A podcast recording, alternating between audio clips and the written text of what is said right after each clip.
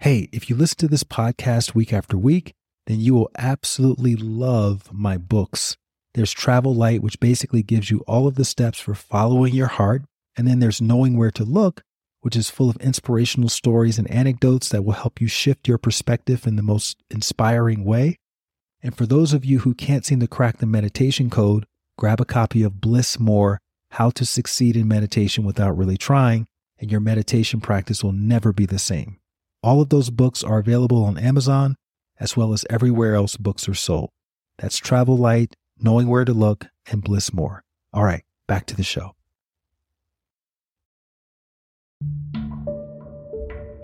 I was producing, having great, awesome success. I couldn't believe it. And then I started getting pain just all over my body.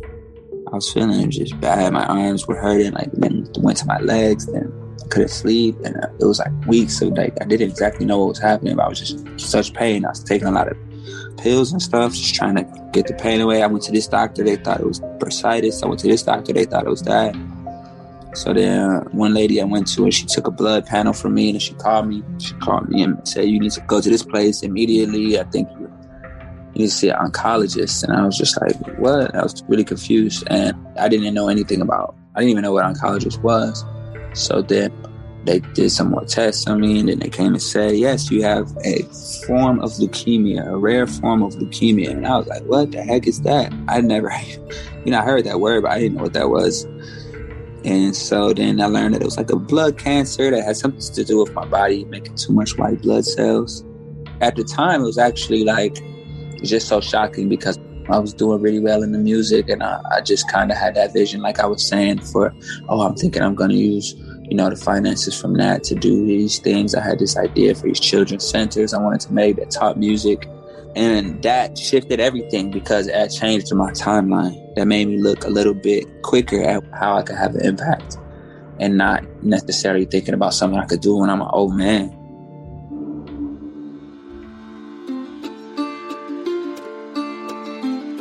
We're back with another episode of At the End of the Tunnel. I am your host, Light Watkins. And if you're joining at the end of the tunnel for the first time, this is a podcast about hope where we share stories about individuals who've gone through, we'll call it a spiritual transformation. And now they're using their voice or their art or their platform to help make the world a better place. So last week I profiled Dr. Steven Eisenberg, who discovered the healing power of music through his work in oncology. And this week, we're going to continue that theme with a recording artist and producer named Brandon Green, who's better known as Major. So, after a high school friend played Major a CD with some beats that he had made on it, Major was inspired to try creating beats himself. A beat is the main tune that you hear in a song that a singer will sing over or a hip hop artist will rap over. Well, Major's friend gave him a quick tutorial in how to make a beat, and then Major became obsessed, making very bad beats at first, but then ultimately through practice, he made better beats and he started uploading them to MySpace back when MySpace was a thing. And that led to a chance encounter with a budding writer and producer named Trey Songz, whose career obviously has blown up since then and that was Major's introduction to the music industry. He got his first gold plaque for production while he was still in college, and then later he moved to Atlanta and then to Los Angeles while collaborating with Ne-Yo, who was one of the biggest songwriters in the industry. And that's when Major ended up writing and producing for top tier artists like Mary J. Blige, T Pain, Drake, Justin Bieber, and many others. And Major eventually began creating his own music in addition to producing for others. And at the height of his career, he started getting pains throughout his body. And later, he was diagnosed with a rare form of leukemia. And this was a turning point for him because while he imagined that he would eventually give back later in life, creating music centers for children and things like that, this diagnosis changed his timeline and it gave him more of a sense of urgency to find his true purpose which he later discovered was to use his music to heal. And while on tour with Justin Bieber, he had an idea. I'm going to start writing positive lyrics for my songs and for the songs of others. But that resulted in sales flopping, and people started wondering what happened to him. And he started to get depressed. But then he discovered the power of frequency and all the ways that he could use sound to heal people. And he began creating music at 432 hertz, which he discovered from the scientific community was the frequency that contained the highest healing properties. This led to an album called Volume 1 Frequency, which is billed as therapeutic music that is meant to not only be enjoyed, but to heal and soothe the soul. So, in this conversation, we're going to unpack all of that and Major's journey of how he found his purpose to heal through music and why we should consider listening to more music at the 432 hertz frequency as opposed to the standard 440 hertz frequency. So, without further ado, I want to introduce you to artist and producer Major. Major, it's a pleasure having you on the podcast. Man, I'm super excited to dive into your story. So, just thanks for making the time to come on to At the End of the Tunnel.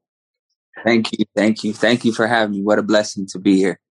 Dope, man. So I like to start these conversations talking about childhood. You grew up in Detroit, which we'll talk about in a second, but thinking back to little B before you became major, what was your favorite toy or activity as a child? Yeah, as a child, I, I was really into basketball. I loved mm-hmm. basketball. Yeah, I thought I was going to the NBA when I was a child. So that that was my obsession. How old were we talking about when you first started to become obsessed with basketball? When I started playing, I was probably, I want to say maybe seven, eight, something like that. So you had a sister, were your mom and dad together? Did you guys all grow up in the same um, house? My parents got divorced. My parents got divorced when I was pretty young, uh, elementary school, I would say. But I definitely was grateful to have both of them in my life. So not necessarily at the same time, but I would go visit each other. Yeah, and it was me and my sister. Yep. And I have a younger sister she's awesome. I'm so, so proud of her right now. She's doing mm-hmm. so. She's awesome. And who put you on the ba- who put you on the basketball? What what made who who made you or what made you obsessed with it? It was big in my neighborhood. Everybody in my neighborhood was playing basketball, and it was just the first thing that I saw that was like unifying a lot of people together. And I knew that if I did good in that, I get a lot of attention and a lot of like, yo, wow, that's people get excited if you do a crazy move. You know, I I, rec- I recognize that, and I think I liked, I think I liked that. You know, and at the moment, I wasn't introduced to music yet. Were you a natural, or did you have to practice a lot to be proficient? I have to practice a lot at everything to be good. no natural at all. No, no, no. You're no. tall. I'm pretty tall, yes, but not for a basketball player. I'm tall for an average person. Okay, but like six two, you know, six three. That's that's not that tall for a basketball player.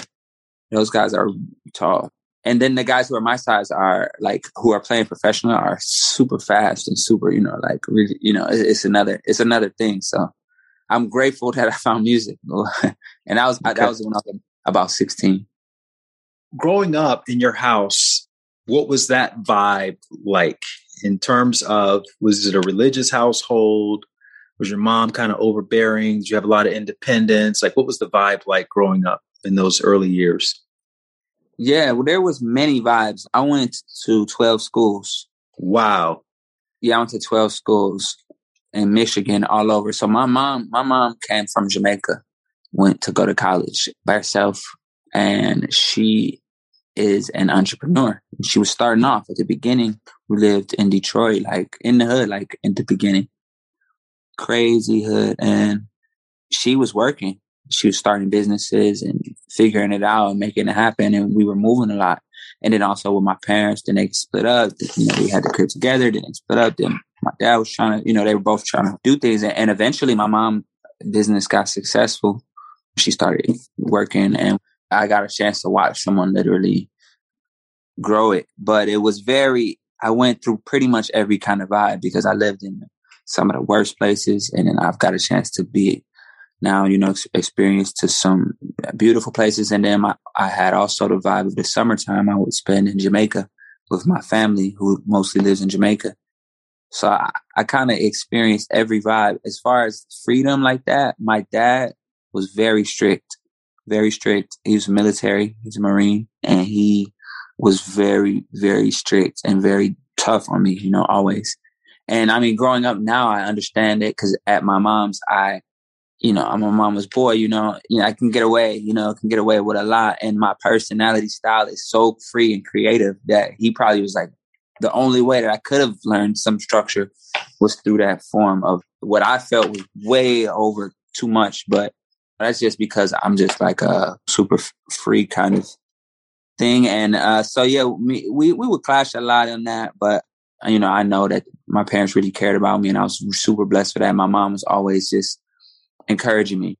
Whatever I wanted to do, she was very encouraging, and you know always believed in me. And I think that that's a big part of me being able to do a lot of the, uh, you know the things that we've gone on to do is because of the way that my parents were. So I'm super grateful for for the blessing. When you were going to these different schools, do you remember being excited about going to a new school, or were you kind of bummed out about having to go to a new school because that means you got to adapt and make all these new friends? Yeah. You, were you excited about that?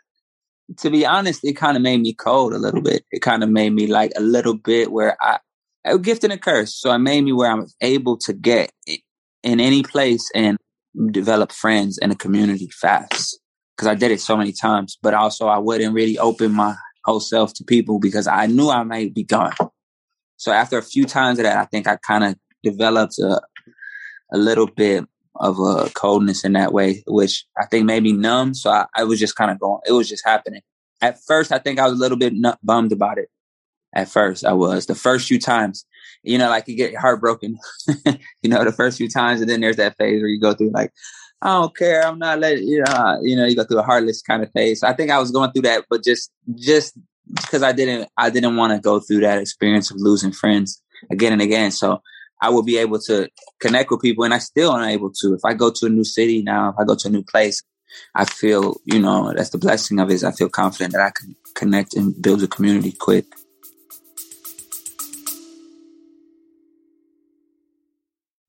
Hey there, really quickly. Have you wanted to find your purpose or be more grateful or start a daily meditation practice, but you're not quite sure where to begin? Well, if inner work is like a drop of water, thehappinessinsiders.com is like your ocean. That's my online community where you can learn real world techniques for cultivating more fulfillment from the inside out. So, whether it's learning how to manifest abundance or access your potential or overcome fear or even just start walking every day, I've got a blueprint for you, which means you no longer have to use any more shoddy guesswork. And you don't have to use the lone wolf approach to improving yourself. For a small accountability fee, you'll get community, you'll get accountability directly from me, and you'll get comprehensive instructions for getting your meditation practice off the ground. And for my podcast listeners, you'll receive 30% off of the all access pass if you go to thehappinessinsiders.com right now and use the promo code HAPPY. Again, thehappinessinsiders.com. Enter the promo code HAPPY and you'll get 30% off on a yearly all access pass, which gives you access to dozens of inner work challenges and masterclasses, such as my 108 day meditation challenge, which has an 80% completion rate. Plus, you get to join me live for weekly meditations on Zoom and much, much more. That's thehappinessinsiders.com. The code is happy. All right, back to the episode.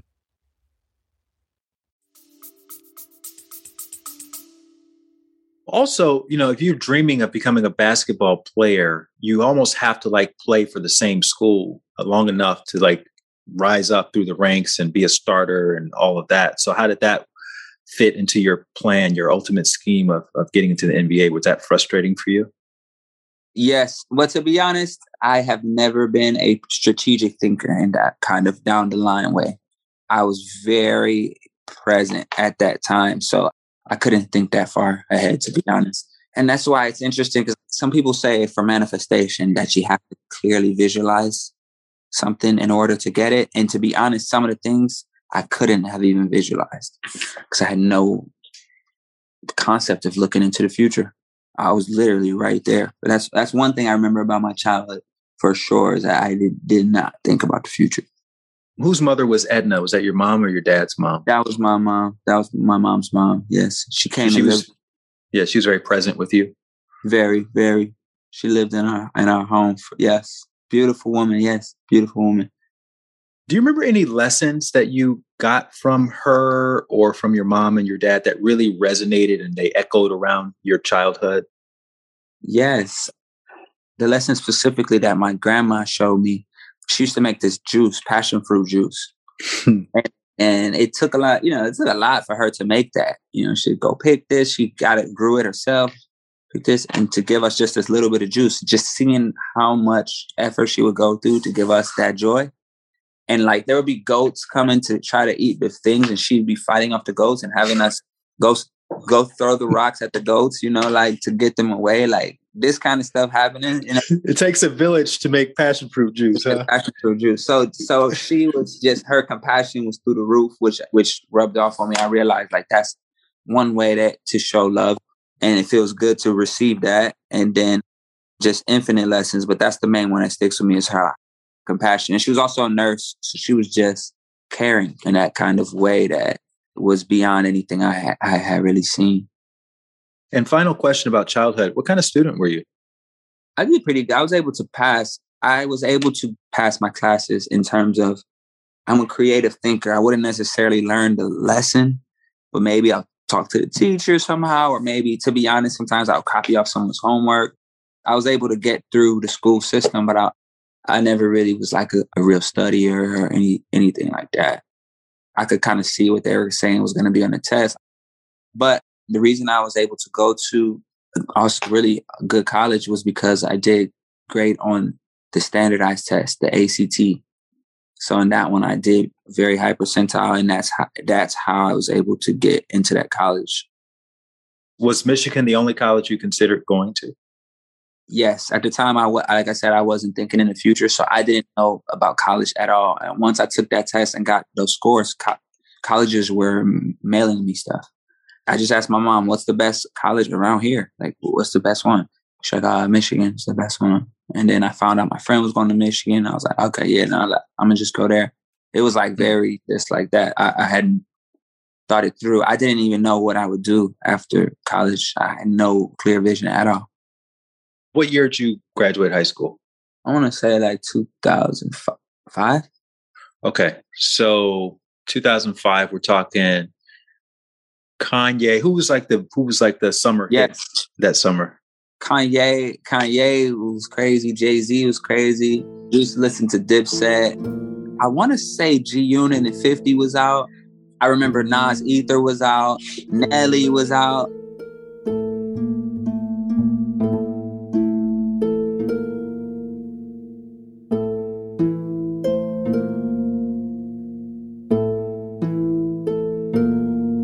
Friend of yours showed you a CD. That's the word on the street. Somebody showed you a CD yeah. that inspired you to start yeah. getting involved in music. Talk about that experience. No, I was I remember it was crazy. Like I'm sure that when you've had these moments that maybe change your, your path, you can remember them clearly. But I was standing in this room called the atrium, which is like this little downstairs area where you could they had, you know, you could have like some chairs and stuff in there. And I was sitting in there and my friend it's like, hey, listen to this. I made these beats. And I want to say I could be tripping, but I'm pretty I'm I'm pretty old. And I think he I think he played it to me on a Walkman. Like I think he had a disc man. I, he mm-hmm. played it. Might have had an iPod. I don't remember or, or MP3 player, but I, I think he had it on on the CD. I'm pretty sure he had it on the CD. And he was like, listen to these beats. I made these beats. And something in my head was like, I was like, what? You made these beats? He said, yeah, I made these beats. I was like, I just was confused. I just was confused because I never knew anyone involved in music. I never knew really where music came from. I liked it, I listened to it, but when I saw something on TV, it looked so far away, like a spaceship, like where they, you know, in studio with all the knobs, and it just didn't look relatable at all. So once somebody that I knew told me they made it, my mind was blown. I just couldn't believe it. I was like, "Yo, you got to show me this." And I don't know why I was so like interested. I just like you got to show me this. That sounds crazy.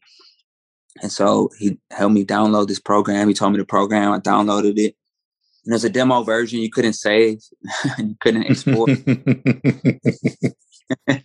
Like so, it was like you had to get everything right at that moment and try to record it on your phone. Or, I mean, not even a phone at the time.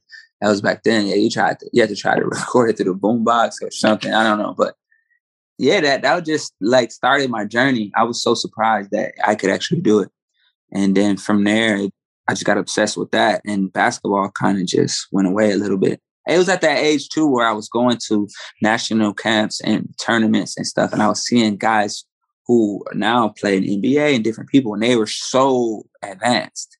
I was like, oh no, these guys are crazy. And some of the people who I knew who played on an older team to me were not going to like the biggest and best colleges and who I felt were so much even better than me. So I kind of was like basketball just it was kind of fading away a little bit and the music was just coming in. But the music was never considered for me as a career at all at that moment when he introduced me. Just, I just thought it was cool. I was like, this is so cool.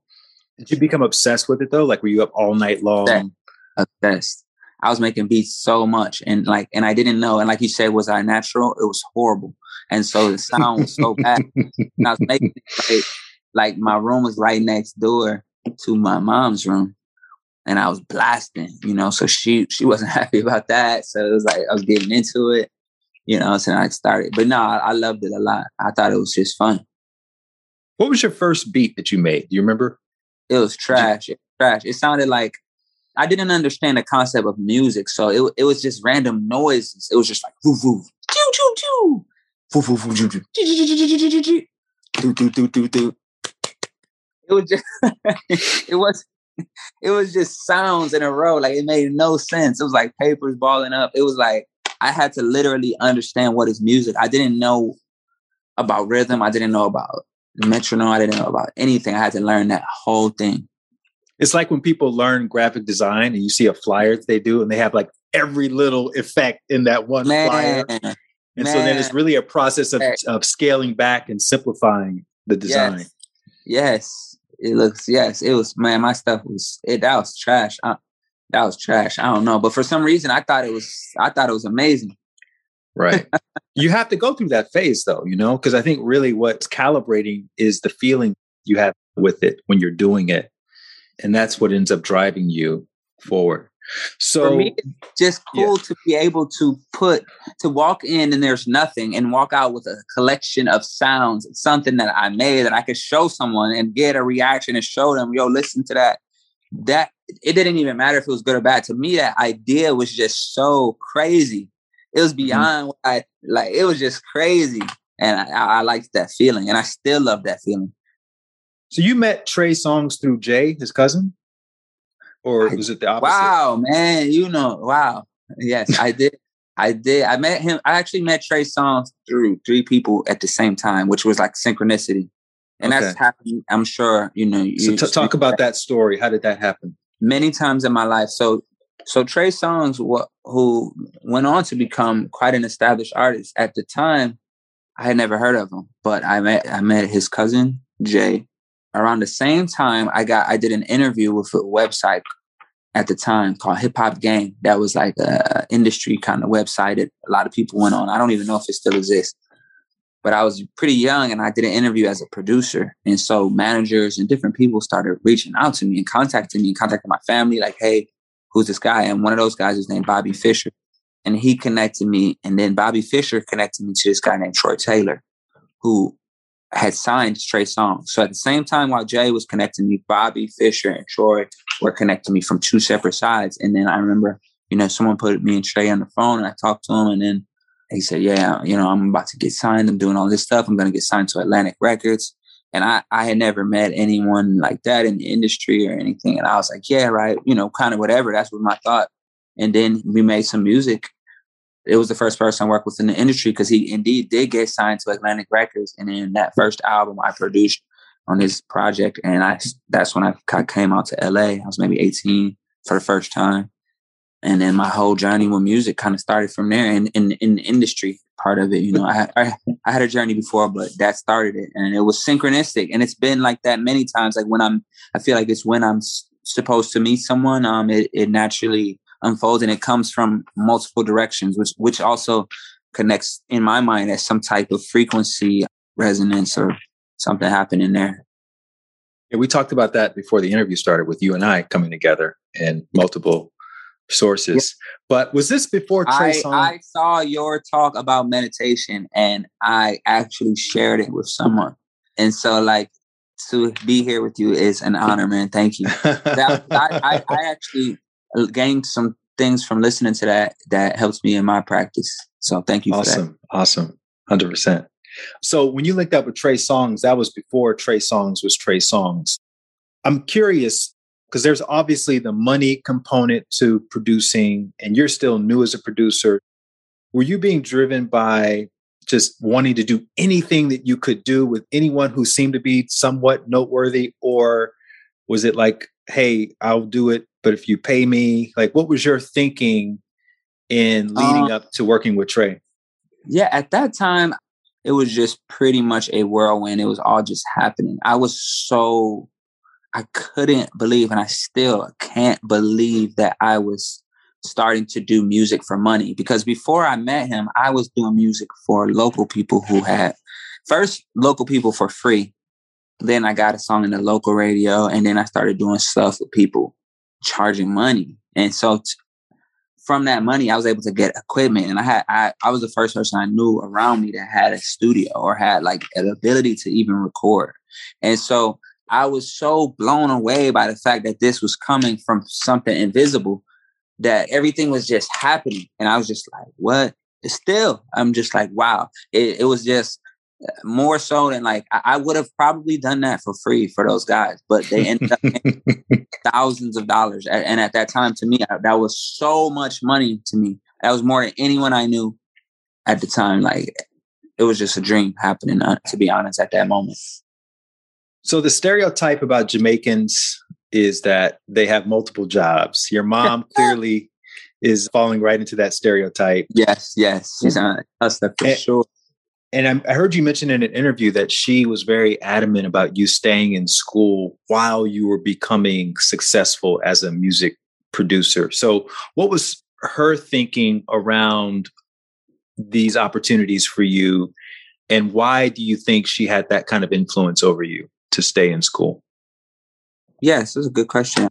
So at the time, no one in my family, and still, other than my little sister, no one in my family had been in the music industry or really entertainment like that that I that I know of. You know, so you know, you just hear the stories of you know how treacherous and dangerous and un, unsteady. I, I heard all these stories and evil and, and that the music industry and entertainment is, and so I think she was just and and I was to be honest too. All, all of us were kind of just a, a, little bit afraid of if would that be a viable long term career path. So for me, I didn't even know if it would even work out.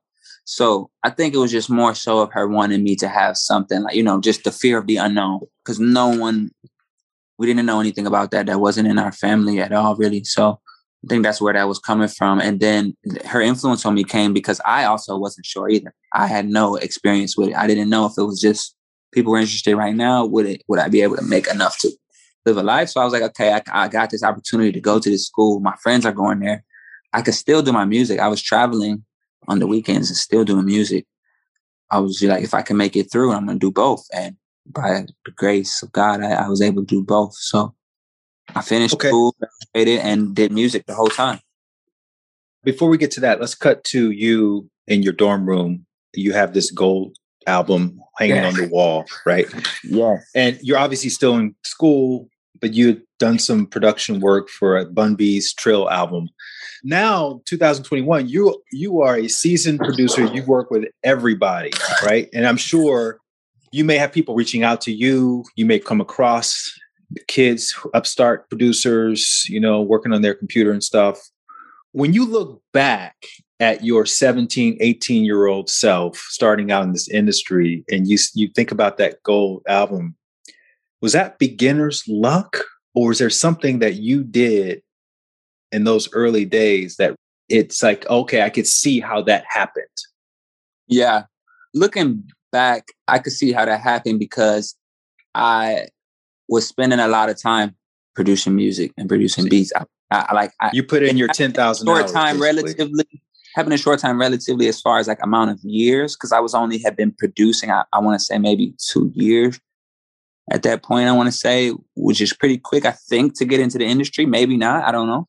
I mean, to get like to where you're professionally paid for it, maybe not. But I was spending a lot of hours each day doing that. So even I remember in, in college, like sometimes, I mean, I would still party and stuff too, but a lot of times I would be just making stuff. And into the night, I spent many, many nights, many, many nights, many, many nights. I was sleep at the studio so I, I was like now looking back at the time I couldn't understand how it was happening. And because it was happening, I was like, well, I, re- I recognized I had a rare opportunity. I was just working harder, like really trying to improve and really trying to focus on my craft just to like keep it going. Cause I was like, this is crazy. This is happening. And then it just, um, yeah, it uh, luckily hasn't stopped yet. 18 years later or something, or whatever, you know, 50, yeah.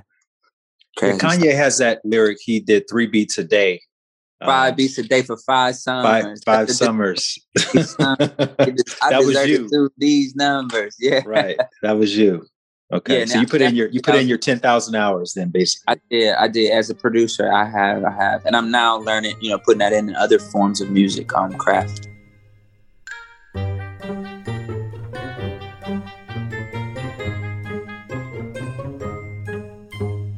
I listened to Drunk in the Club, which was one of your first hit records. yeah, that's hilarious. Wow. But what's crazy about it is it's timeless. Like I can imagine that record playing today and hyping up the dance floor, people, whoever's on the dance floor. So uh, the question is, what was your motivation in the early days in terms of your music? Because i'm sure that you know as a young kid you weren't thinking ahead about you know spiritual themes or anything like that. no no no i was talking about get the club man. I, I, remember my i remember my mom like uh, my grandma was like what? Why you make that song? But when i made that song i was already years in the industry as a producer. I was behind the scenes for many years and i was very comfortable in that role are you familiar with what an artist demo is? Yeah. So for maybe for the listeners who aren't, um, there's a demo version is where another person is singing the song and they propose it, they show it to the artist. Say, you know, there's an A-list pop artist that necessarily doesn't write their songs. They'll listen to another version, and if they like it, they'll remove the demo singer and then they'll sing their voice on it. So I got blessed to be signed to Ne-Yo when I was a producer, he was the top writer at the time. Like, and he still is one of the top writers of all time, in, in, in my perspective. And I saw him doing demos. So he would present it, and then if Beyonce or whoever liked it, then they would sing it. So I decided to do a demo. It was to present to an artist as, hey, this is the idea of how the song should sound. And after I made the demo, people heard that and said they liked how I was saying it. So I was completely surprised that they liked how I was saying it. I, it, I thought it didn't sound good. I thought it was just more of a, a scratch to show them the idea. So a lot of those early songs were actually things I was writing for other people. At the time I was working, I think I was working with T Pain. I think that's just the kind of music he was making, you know, and they liked how I was saying it and a lot of people liked it. And so I just ended up saying, okay, well, let me try it if I just release it as my name, not even anticipating anything or anticipating success. And then, you know, the song started playing in the radio station and I got signed to a contract and all of these things unfolded that I hadn't necessarily had. And that's one of those, like I said, cr- kind of cringe things for me going back, like to listen to, uh, like even to listen to that, to think about it, it was just was like, I had no real intention. I didn't even understand the power of music at that moment. It was just like, this is trendy. This is going on. People like this. They think it sounds cool. Let's put it out and see what happens because I did have a vision to do something good in the world, but I was thinking more f- from a financial perspective, using the mu- the money I was making from music. I liked to try to make a hit song and get some money from it because my vision was initially to just try to, you know, build something positive using that money. But, you know, that kind of shifted along the way. You said you were signed to Ne-Yo. And just for the for the record, I want to know what that means, but in a larger context, like, can you break down how the music industry works from your perspective, like as a young, early 20 something year old man going in? Because I'm curious, like, how that plays out in success, like the idea of success as a producer slash writer. Yes, yes, that's a very, very good question. I would love to share that because I, I always used to wonder that. So the way that I got in was through uploading music in MySpace which is no longer really relevant, but it's still the well, same. YouTube, YouTube, people upload to YouTube, YouTube now. Exactly. So it's still the same concept for for someone aspiring to enter the music industry the way that I the way that I do it and the way that I see most people who've done it. Not saying this is the only way, but it's through putting something out that you genuinely vibe with and it, and then it kind of finds you. So the way that it found me was th- under the form as a beat producer because I was just putting up beats.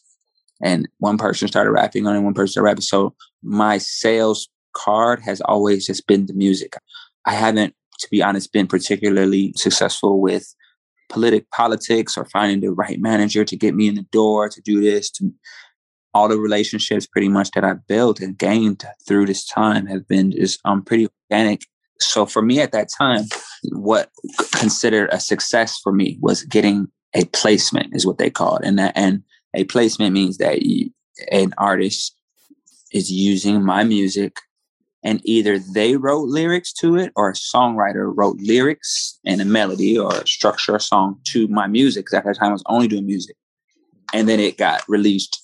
And at that time, the only things that really mattered, for, you know, were monetarily were major label releases. So if it was released through Warner Music, through Atlantic, through Sony, through Jive, through Def Jam or something like that, then you'd get a producer fee, which at the time I think I was getting like maybe twenty thousand dollars or something to produce a song. And if I produced three songs on the guy's album, I get sixty thousand dollars, which was unheard of for anything I'd ever experienced. Like, yeah, I, I, used to get like five hundred a week at the shoe store or something like this. You know, like way low. So like, and everyone I knew. And at the time, you know, I think that first one I for Trey, I think I produced two songs in his album. I was getting maybe 15, 30, you know, something like that. So for me, that was huge. But what that is, is that's an advance, which I later learned is basically they give you that in the front. And so whatever you ask for, say it, say it is 10,000. So you get $10,000 advance until your record earns that where they can prove that the record label can prove that it has earned $10,000, you don't make anything. So it's just, it's just kind of an advance. And the only way, I mean, you can win if the album doesn't sell anything, then you got a free 10K. But usually it, it, earns a lot, lot more. And then afterwards, you, you do a split, you do a profit split. And so I started learning. I mean, at the time, that was way more than I had ever experienced. But I started learning like later on how much it was actually generating, and I was like, "Wow, this is this is crazy." So just getting a placement to me was important. Just even getting a writer to write, a known writer or someone in the industry to write on the beat, or an artist to record on it that was like my biggest wish, you know. So I knew that if I could connect with Ne-Yo at the time, he was the hottest writer, in demand writer. And so that was like a portal for me to get. And I did. I worked with, we worked with like Mary J. Blige, we worked on The Princess and the Frog. We worked on so many awesome projects as a result of being connected with an awesome songwriter. So at the time, and still, a producer and a songwriter are very connected. So an aspiring songwriter, I would say try to find someone who's coming up who's a great producer to work with or someone, and then, you know, from the producer side, try to work with someone who's a great songwriter and you guys connect. And that's a, a, another direct way to get in and to have some success. Can you listen to a song or hear a beat and know that this thing is going to be a hit? Like, what is it that makes a, a good song or a good beat? That's a good question. Can I tell if it's a hit? Pretty good. Pretty good. I could pretty much tell if it's a if it's a hit. I, I think that it's the energy. I think it's the energy. I've also heard some, and I, and I first didn't understand it, and then I heard them in the, in the environment which they were created for, and then I understood it. Can Beyonce take a bad, really written song and make it a hit? You want me to tell you my theory? All right, since you, since you asked, I have a theory about this. I think that it takes, okay, let's say 100 energy points to make a hit. Let's just call it, I'm just making up an arbitrary number. It's uh-huh. 100 energy points. Sometimes the beat can be 50, sometimes the beat can be 80. The beat is so high that the artist only has to give 20 or, or, or artist gives 10 and maybe marketing gives five, maybe management, maybe music video, you know, it could be anything. The video could be 30, the songwriting could be 70. Sometimes the artist is already like some artists like Beyonce or someone is like 80 already. So like they walk into the song, all you gotta give them is like, you know, like, and, and I, I see that with Justin too, with uh, with JB. Like, it's his, it's like he's already so you just give him something good, and he's gonna take it further. Some artists that aren't as strong will take like I won't say as strong, but maybe that, that whatever that hit point is, and it doesn't right. mean better or worse artistically. It's just it's like an energy of it. Uh, some people have, you know, some people they might need a song that's 100, but there's a threshold, and once and a lot of things can cross it over that point. What's interesting is you never made it to the NBA, but Lights Down Low was adopted by the Boston Celtics. How did that happen, and how hyped were you when you found out that that was going to get played at all of their games? Man, that was hype, man. When I saw that, that was on that was on a commercial too. That was super cool. We because we were watching it that year, man. My friends and we should just hear that beat playing all the time. That's that's one of those ones they say like failure is like an orphan and success has many parents. I don't know. Like ten people, ten different people told me that they made that happen for me. So I really don't know. Like after it happened, someone said, "Yo, I connected this to the NBA." Then my label said that. Then the manager said that at the time, and this person. So I don't know do you remember where you were when you wrote that song and were you thinking that big for that no way. song? No way. I, yeah, I remember I was I was in my house in Atlanta. No way I wasn't thinking that. And then that's crazy because that song also had a resurgence recently through TikTok.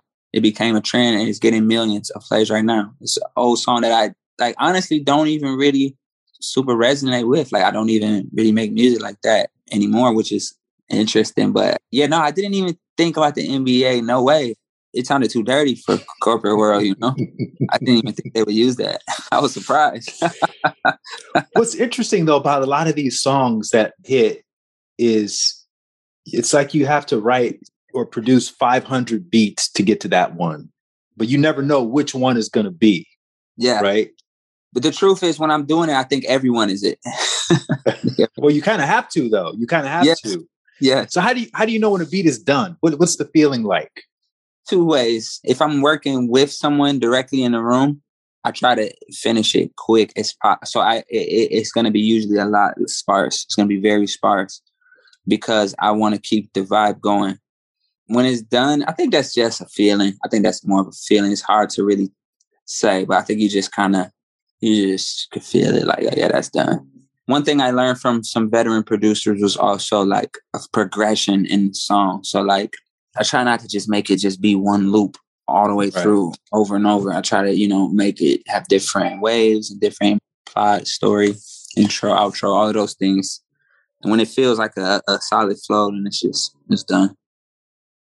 Who are you aspiring to not emulate or be like, but you were like that their career, like I really love what they're doing right now in production and like, was it Darkchild? Was it Kanye? Was it back then? Back yeah, then, back then, back then when you were like starting back out, yeah, and just getting success. Timbaland.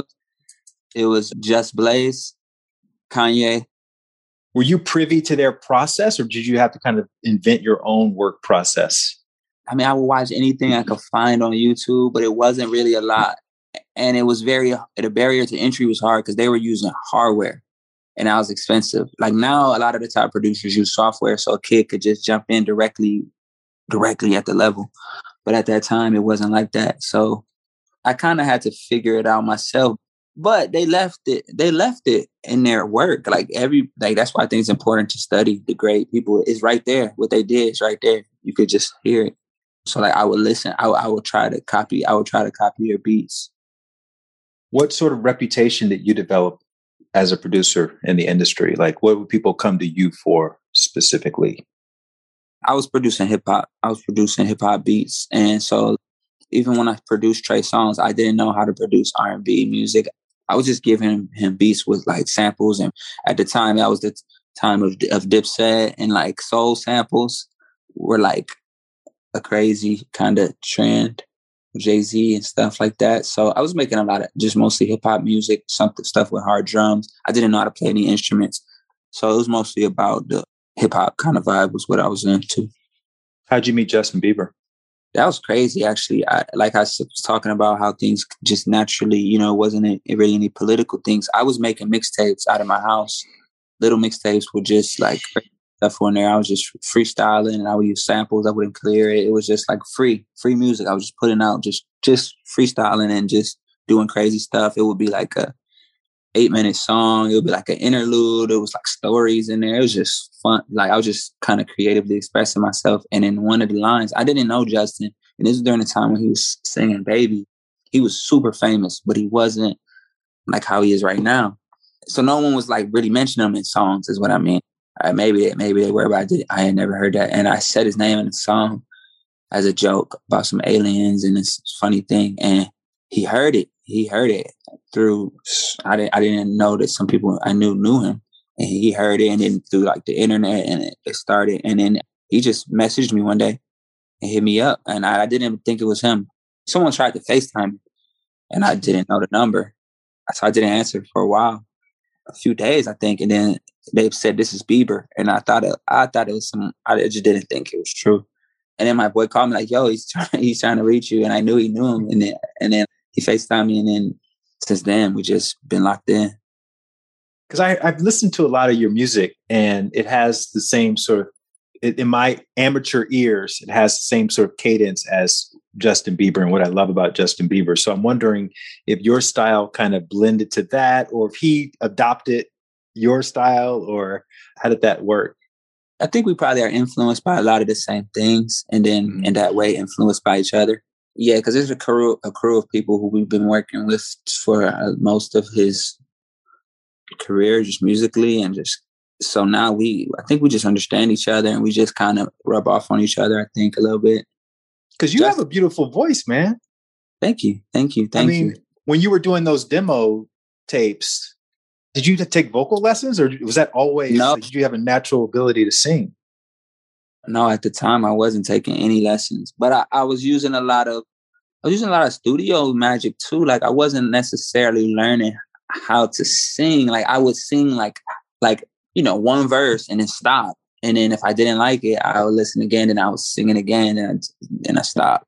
And I was singing again, stop. So like I had a lot of patience. It wasn't just like I was a natural like classical virtuoso or anything, but I did kind of know what sounded good to me. And then I was mm-hmm. grateful that other people liked that. But I didn't think of myself as a singer. I still, I'm just learning. I started like during the pandemic, I started some vocal vocal classes online and I was that was really awesome. What was the moment as a producer where you felt like you found your voice? you know not and i don't mean that literally but just the way your style you because you know i'm sure in the early days you were heavily influenced by whoever the, art, the artist said i don't like that. You're like okay well what else? And you're very accommodating. But i'm sure there's a point in your career after you have enough reps under your belt where you're like no this is it. You don't know what you're talking about. This is where we need to go with it. What was that what was that moment yeah uh, no, that's a, that's funny. No i don't do that. I don't do that uh, when i when i'm producing I never do that if if if the artist wants to go somewhere else. Because I because I realize especially now too that I'm an artist too they have to yeah. sing it every day. They got to sing that forever. Forever. If it becomes a hit they got to go out and play that every day. So I understand like now I I'll just go where, where they're trying to go no matter what. Even if it's an upcoming artist with no no success at all and just starting I'll, I'll just f- kind of follow them and then but what I do often do is if they don't like it, a direction that I had, I keep it for something else. I always still use it. And I'll just give them what they're trying to get and then I'll just use that for something else. Right. You know, and that's that's worked out before where, you know, it became a better situation for the vibe of what that music was. So I just let it I just let it flow. So I'm a big Kanye fan. And, you know, obviously Kanye's career, there was a moment where he was trying to be an artist but everybody rejected him, said, nah, you're a producer, you know, stick to production, you're not a rapper, and all of that. And you kind of went through the same transition. I don't know if you had friction or rejection in that regard, but I did read that when you became an artist and you started to express yourself as an artist, one of the expressions that you decided upon was this whole upside down thing. And the the label was like, "No, nah, that's whack. It's corny. People are not going to be able to understand why you're doing that." But you you were insistent upon that. And I'm wondering where that came from. Was there like an inner guidance in doing that? Or what made you like think outside of the box in that way? And why did you stick to your guns on it? By the way, I saw last year Ariana Grande used that whole theme for her album. By the way, by the way, just last year. Well, I feel like, especially at the beginning, I didn't fully transition into being an artist. I just kind of threw out a song and it catch momentum. So I think at the time, I even still view myself as a producer. I feel like just now I'm more kind of putting more stuff out as an artist than as a producer. I still have a lot of stuff that I'm working on that's coming out as a producer, but it's less just like I'm working with the people I really want to work with, and I'm just now as an artist, I'm starting to find more freedom in that expression. And like how I said, as a producer, I'll always follow what the artist is saying. There is something freeing about being able to be the one who makes, who chooses the direction and being able to create that. And then that merges very well with my sound, bringing sound healing to the, you know, my vision of bringing sound healing to the mainstream. That mm-hmm. freedom is like, you know, sometimes if I'm working with someone else, they might not understand or even be interested in doing that. So being an artist, I have complete freedom to just focus on what I want. I do remember when I first first started writing before I became an artist, I went into the, to record into the booth and this girl who was a songwriter, I remember her being like, "Oh, they just think anyone can do it now." Like she didn't know I heard her. She's like, "Oh, they just think anyone can do it." I remember people being like that. I was like, oh, okay, okay. I was like that. And I'm pretty sure, you know, that it's people who now know me as a producer for so long that are even probably now like confused, like, why is he using his own music? You know, it's probably even weird to them because once you know someone as a certain thing, as humans tend to kind of box them into that. Like, oh no, that's the guy from down the street, like or that's my little brother, or whatever, you know? I think that the willingness to go through that uncomfort is what is the only way to get to. I think of that that friction keeps a lot of people from taking that step. But for me, it's just obvious. Yeah, I never really pay so much attention to what other people say say I should be doing. So if there is friction, it doesn't. I don't really notice it that much, to be honest. And your artist name also evolved over the years. You went from yes. Bei Maejor, Maejor Ali to Maejor. Can you just tell the story of Maejor and how you came yes. about that name? So both my grandmothers, their name are May, M A E. So Ed, there's Edna May on my mom's side and Annie Mae on my dad's side. And so um kind of in a tribute to people who made me just M A E J O R. And at first it was Bei Maejor, like you said, for my uh, given name is Brandon. Then you know music is related to major so i spelled it m-a-e-j-o-r and then as i became more serious into launching my music you know in a, in a global way we just shortened it down to Maejor m-a-e-j-o-r there was some resistance on that because i had already built a fan base and, and millions of views i think hundreds of millions of views under other names under Bei Maejor and Maejor Ali and my team and the people I was working with didn't think it was good for business because like branding. But I just saw a, a, different, bigger picture that you know we wanted to create, and so I just changed it and it was launched a Maejor.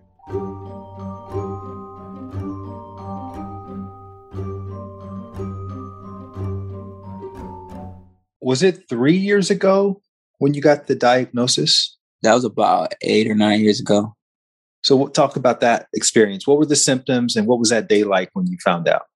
Yes. So that was at the time I was in Atlanta. I was producing, having great, awesome success. I couldn't believe it. And then I started getting pain just all over my body. I was feeling just bad. My arms were hurting. Like then went to my legs. Then I couldn't sleep. And uh, it was like weeks of like I didn't exactly know what was happening. But I was just such pain. I was taking a lot of pills and stuff, just trying to, you know, get the pain away. I went to this doctor, they thought it was bursitis. I went to this doctor, they thought it was that. So then one lady I went to and she took a blood panel for me and she called me. She called me and, and, said, You need to come. You need to go to this place immediately. I think you, you need to see an oncologist. And I was just like, What? I was really confused. And I didn't even know what oncologist was. So then they did some more tests on me and then they came and said, Yes, you have a form of leukemia, a rare form of leukemia. And I was like, what the heck is that? I never you know, I heard that word, but I didn't know what that was. And so then I learned that it was like a blood cancer that had something to do with my body making too much white blood cells. And my parents, my dad was was still alive at the time. He and my mom, they came, they flew down to Atlanta. So I think they were, you know, everybody was pretty thrown off and shocked and like a little worried, like what happened. So um, we had, you know, talks with these doctors, oncologists. Luckily, I met this awesome team that they really were good. We still have a good relationship today, but I don't have this team of doctors and nurses who really helped me. I went through like a little chemo thing just to get back to kind of normal. And, you know, thank God it's nowhere near anywhere like a fatal moment at this point at all, which is great. But it's still, you know, technically there. So I still go to the oncologist every every often to get checks. But at the time it was actually like just so shocking because my music was having, you know, I was doing really well in the music and I, I just kind of had that vision, like I was saying, for, oh, I'm thinking I'm going to use, you know, the finances from that to do these things. I had this idea for these children's centers I wanted to make that taught music. And that shifted everything because it changed my timeline. That made me look a little bit quicker at how I could have an impact and not necessarily thinking about something I could do when I'm an old man because being in there, just being in that office and seeing all those people and just the whole experience was just so, it was a lot to go through. But I didn't ever think I was going to die from it. Honestly, I didn't think that. I just thought, okay, it's part of my story. So cool. From there, I just found ways to, you know, to work through it. But I always knew that it was going to be a, like a part of my story. And, it, and for me, it helped me, it helped me to just focus on what I wanted to do quicker. Now, thank God, feeling healthy, but it put me on my path quicker. Is leukemia something you could recover from? Does it go into remission or you live with it your whole life? Yeah, if you have below a certain percentage, 0.00 something, then I can stop taking any treatment, no medicine, no chemo, no nothing. And it doesn't come back for a lot of people. So I just got to get to that number. And I haven't, I haven't quite got there yet, but it's still a low number right now where I don't, you know, I'm not feeling any pain or anything like that. What was your spiritual or centering practice at the time? Did you have anything to kind of help with managing stress or that kind of heavy news? I was definitely, you know, a raised Christian. And at that moment, I think I, I had developed, you know, what I like to call like a relationship with God. I always felt that a connection with some sort of relationship, however someone would define that. But I always felt that I had a connection. So I didn't I, at the time. I didn't lean really into many external things. I think at the time I was just pretty numb, and at the time I went actually a little bit after I went into a depression. I kind of went down a little bit. Started think, think, thinking about purpose and different things, and you know, it, it went it went pretty rough during that time. Was that what inspired you to get involved in the soup kitchen initiative and things like that? To be honest, that was my dad. When we were little, he would always, we would go do volunteering. Even when we didn't have that much, we would go volunteering, go like giving and stuff like that. So that was, no, that was my dad's influence. But eventually you were exposed to sound healing? Yes. So once I had that diagnosis, like I, I kind of started figuring out, like trying to figure out, well, what is my purpose, you know? And then and I, and then it hit me like, no matter how much I earn from this music, it's gonna be some people who financially are born into more than I could ever earn. So like, it just didn't make sense. Really, the ultimate measure of success anymore. Yes, yes. It didn't feel like that was even how I could be the most impactful. I felt like, you know. So I just felt like a little bit like I was wasting my life or something. I didn't, I didn't know, or just even, I don't know. I didn't have any other real skills, you know, to help people with. So I don't know. I was just messed up. And I went actually on tour.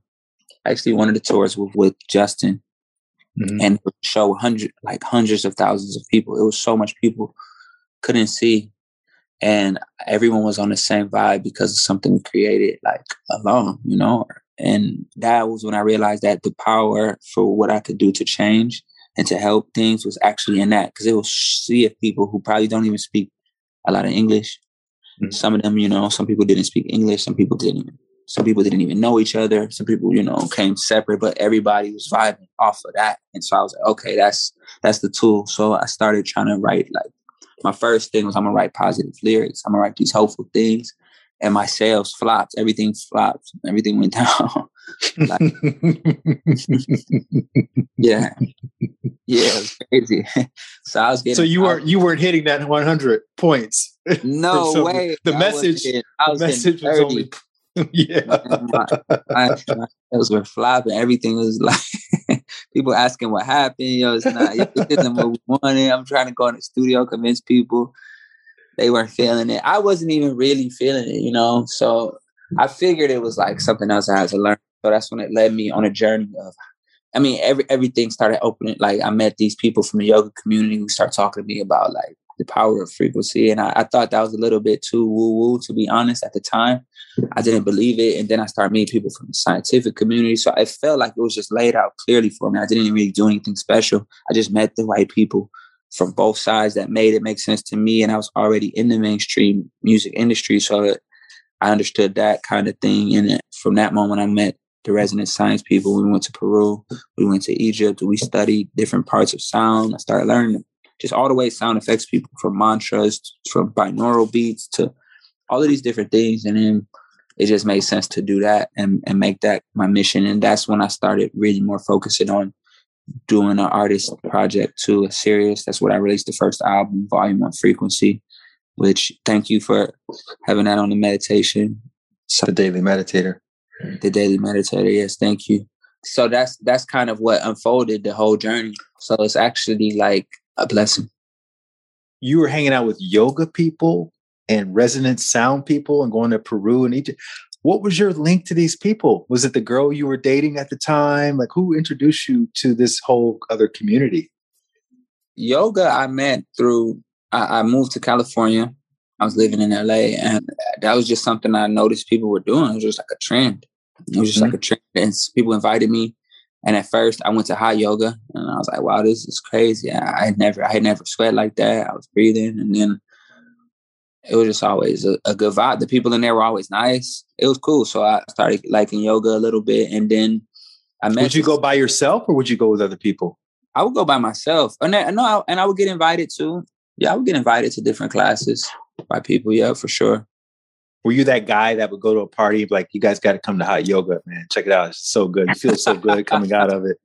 People like, yeah, yeah, yeah. All right, all right. I did encourage we'll, a few we'll people. I'm not gonna lie, I did encourage a few people, but I wasn't in a party like that. Nah. Right. in a party lit. I was in a party lit. okay. But I was definitely enjoying enjoying yoga.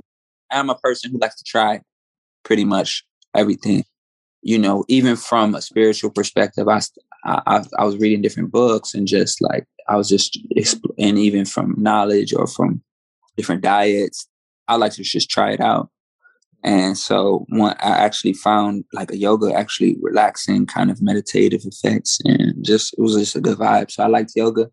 And then the science community I met through this guy named Adam Curry kind of opened my door to that is because he was doing a study of I'm also a nerd on like, you know, and I was studying consciousness. And there was this guy who had it. He was measuring consciousness through an app.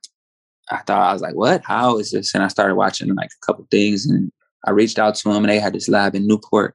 And I, you know, begged them for a while, "Can I come to the lab?" And they were kind of like, I think, suspicious. Who's this guy?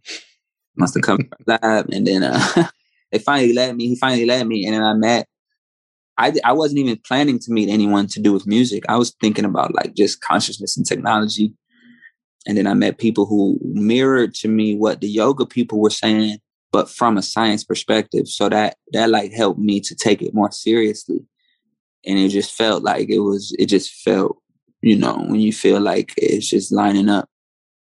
That must have been so bizarre for them to have this like rapper singer guy in a Rari driving down yes. to, to no, no, the lab. Yeah, to the lab. They were laughing they were laughing. I had on a trench coat, and right. they were laughing.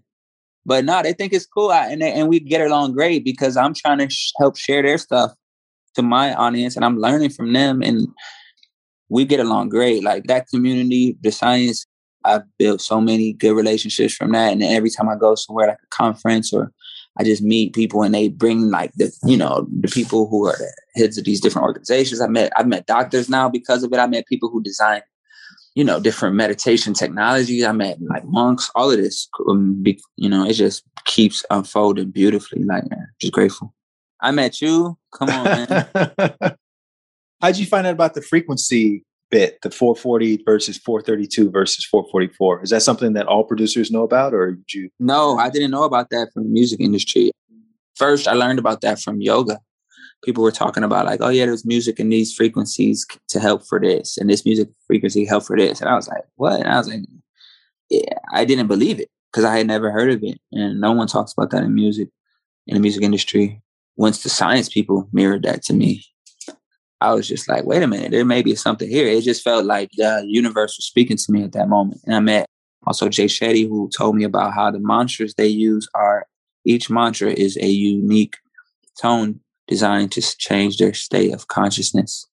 And so that the the actual sound has power in the current, and you know how they believe that in in their, in their traditions. And I was just like, wow, you know, it, it just all started clicking at the same time. It was just like destiny.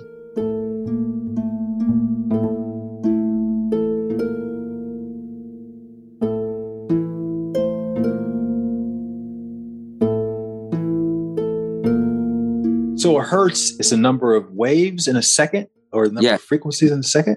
So talk about the differences in those three calibrations. So hertz is the amount of times in one second that a wave goes up and down.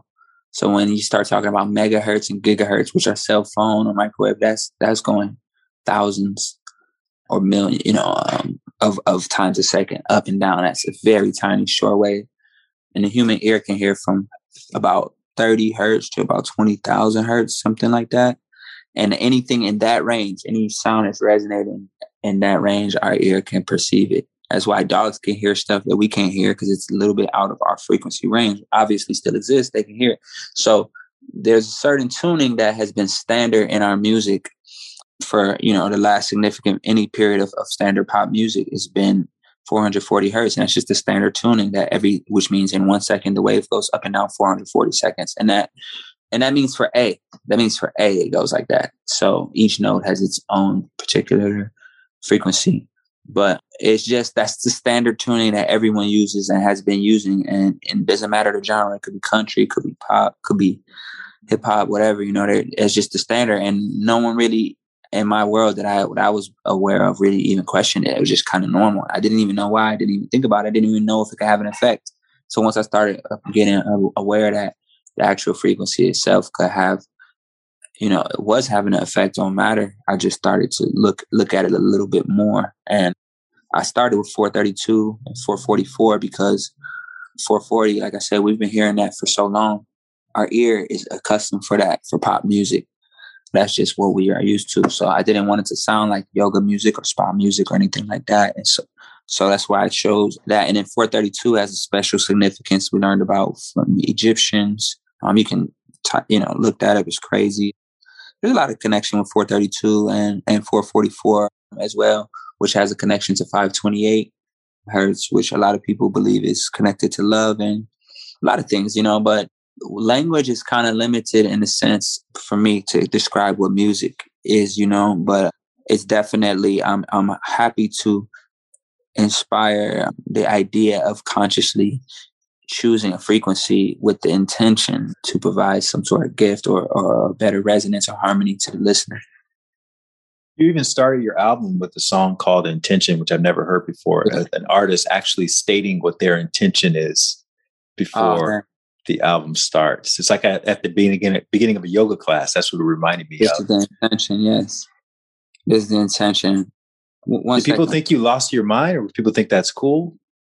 So when I first started with the whole frequency project, I was signed to a division within a major label. I don't want to say them because I don't. I, I still have a great working relationship with them and still, we work with other stuff together. And as a producer, I still work with them, and I have a great personal relationship with many people. But when I explained the whole idea of I want to make music that is bringing sound healing mainstream, they didn't get it. they weren't feeling it. I was in the. That's how you know. That's how you know it was the right thing to do. By the way. Yeah.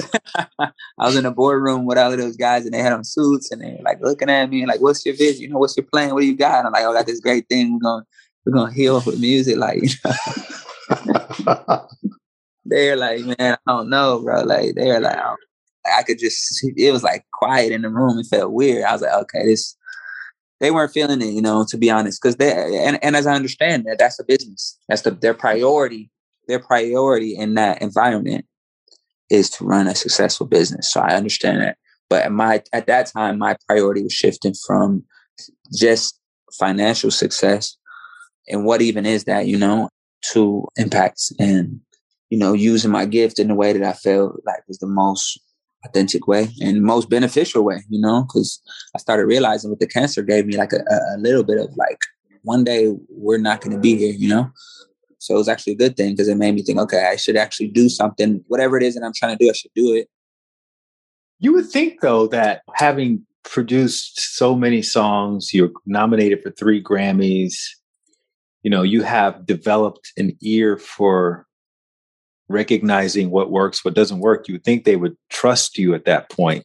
Even if you said, Hey, I want to do music about hippopotamuses or whatever, they would know you're not going to do something crazy. You know, they would know that it was going to be within the quality range, the spectrum yeah. of, of the quality that you were doing.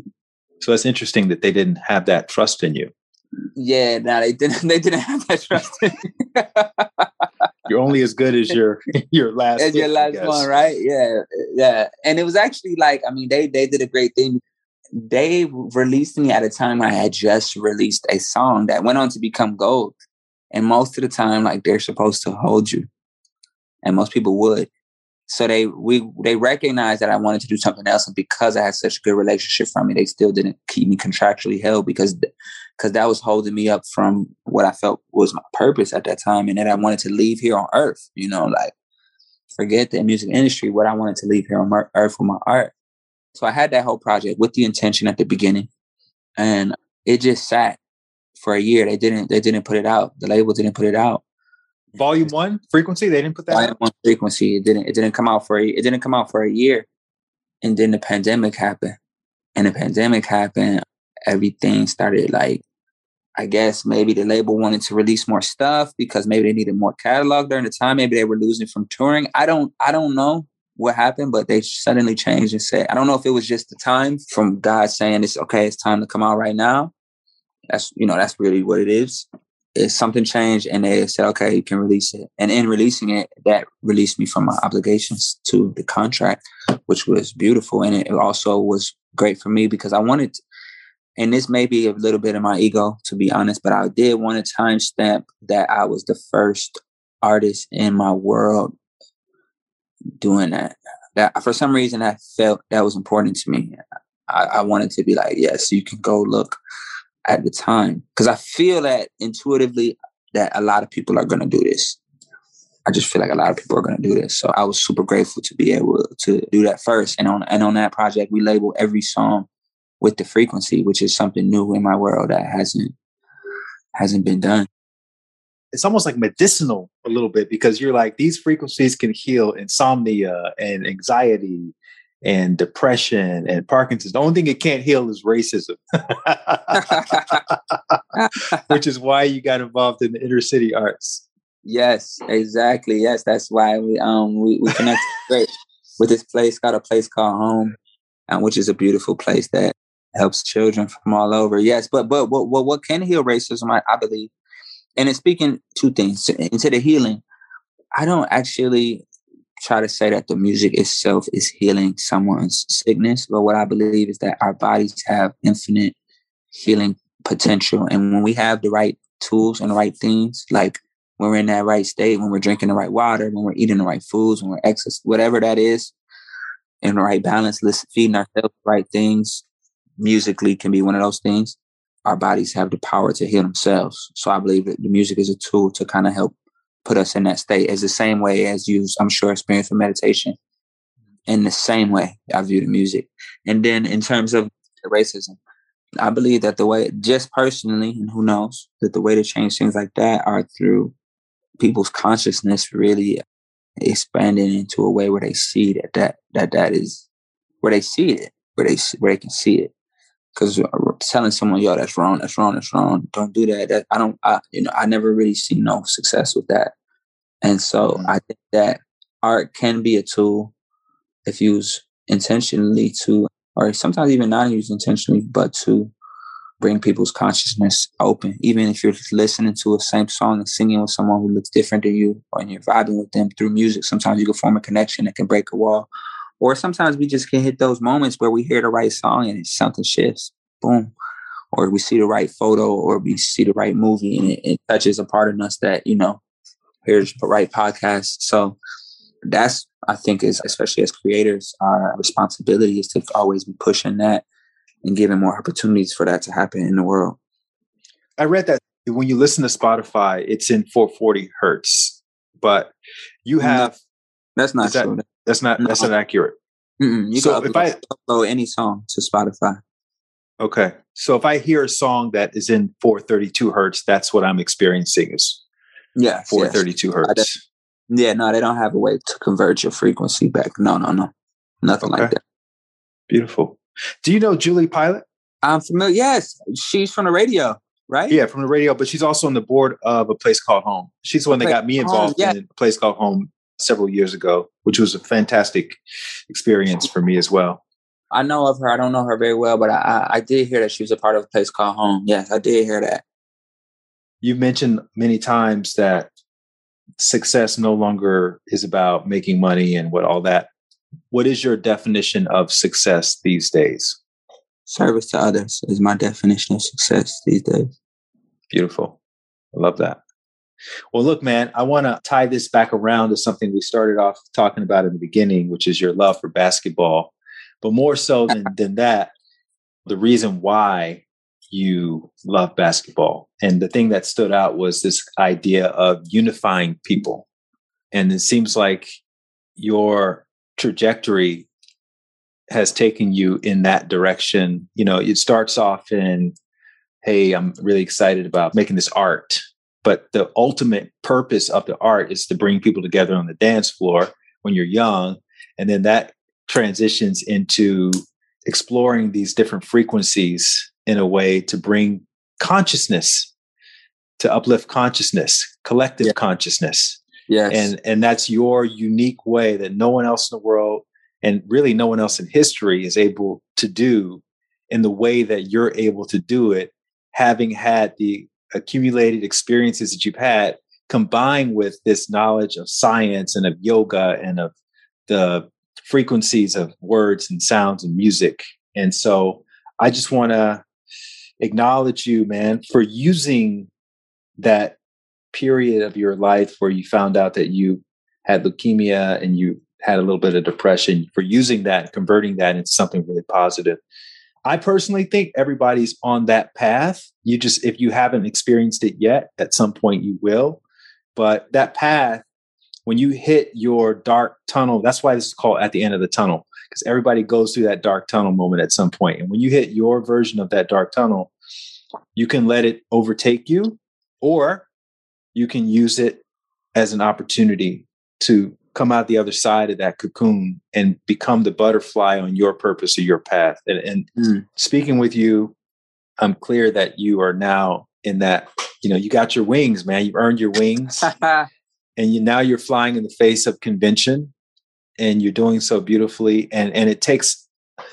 so many of us doing that to inspire everybody else. You know, if Maejor can do it, if light can do it, if whoever can do it, then I know I can do it. So I just want to thank you for whatever courage you had to dig into, man, to find those wings and get through the, t- the tunnel moment and to be as free as you are now. And I know, you know, nobody's life is perfect, even though you may have your wings, but still it says a lot that you've, you've continued moving forward. So I just want to thank you very much for that. And thank you again for being a part of this podcast and this conversation.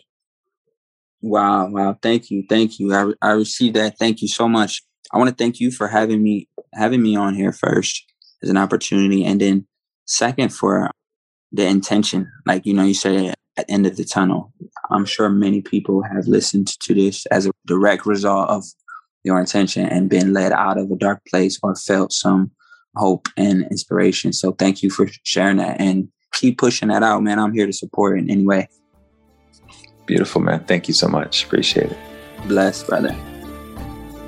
Thank you for listening to my interview with Maejor. You can enjoy his 432 hertz music on all streaming platforms.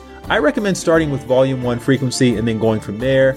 And to get more information about his music, make sure you follow Maejor on social media at Maejor, which is spelled M A E J O R, as well as his website, maejor.com. You may also notice other artists are now listing the frequency of their music next to their songs. And that was a trend that Maejor actually started. All of his music will say either 432 hertz or 444 hertz, which are the highest and most healing frequencies for the music that we listen to. And to get the show notes and a transcript of my conversation with Maejor, you can go to lightwatkins.com slash tunnel. While you're there, you'll also see that I have a new book called Knowing Where to Look, 108 Daily Doses of Inspiration, which just came out. It's a book of my own personal stories and classic stories that are meant to provide you with doses of inspiration. If you love this podcast and if you follow me on social media or subscribe to my daily dose of inspiration emails, you will absolutely love knowing where to look. It's gotten rave reviews. It debuted in the top 10 of all spiritual books, and you can find it everywhere books are sold. If you already have a copy of Knowing Where to Look, please make sure you leave a rating or review on Amazon so we can help to spread the word about this treasure trove of inspiration that is available to all. Also, please don't forget to leave a review for this podcast. You can do so on the Apple Podcast app. Just click on the name of the show, which is at the end of the tunnel, and then scroll down and you'll see the five stars just tap the fifth star and you left a rating. And if you want to go the extra mile, write a couple of lines about what you really like about this podcast and you've left a review. In the meantime, I'll see you back here next week with another story from the end of the tunnel. Until then, keep trusting your intuition, keep following your heart, and keep taking those leaps of faith. I'll see you next time. Have a great day.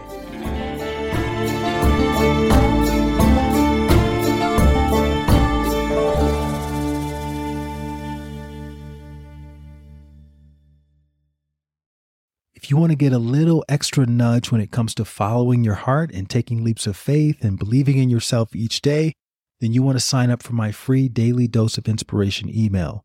You'll join 30,000 other subscribers who receive a short inspirational story or anecdote that's meant to inspire you to become the best version of yourself each day.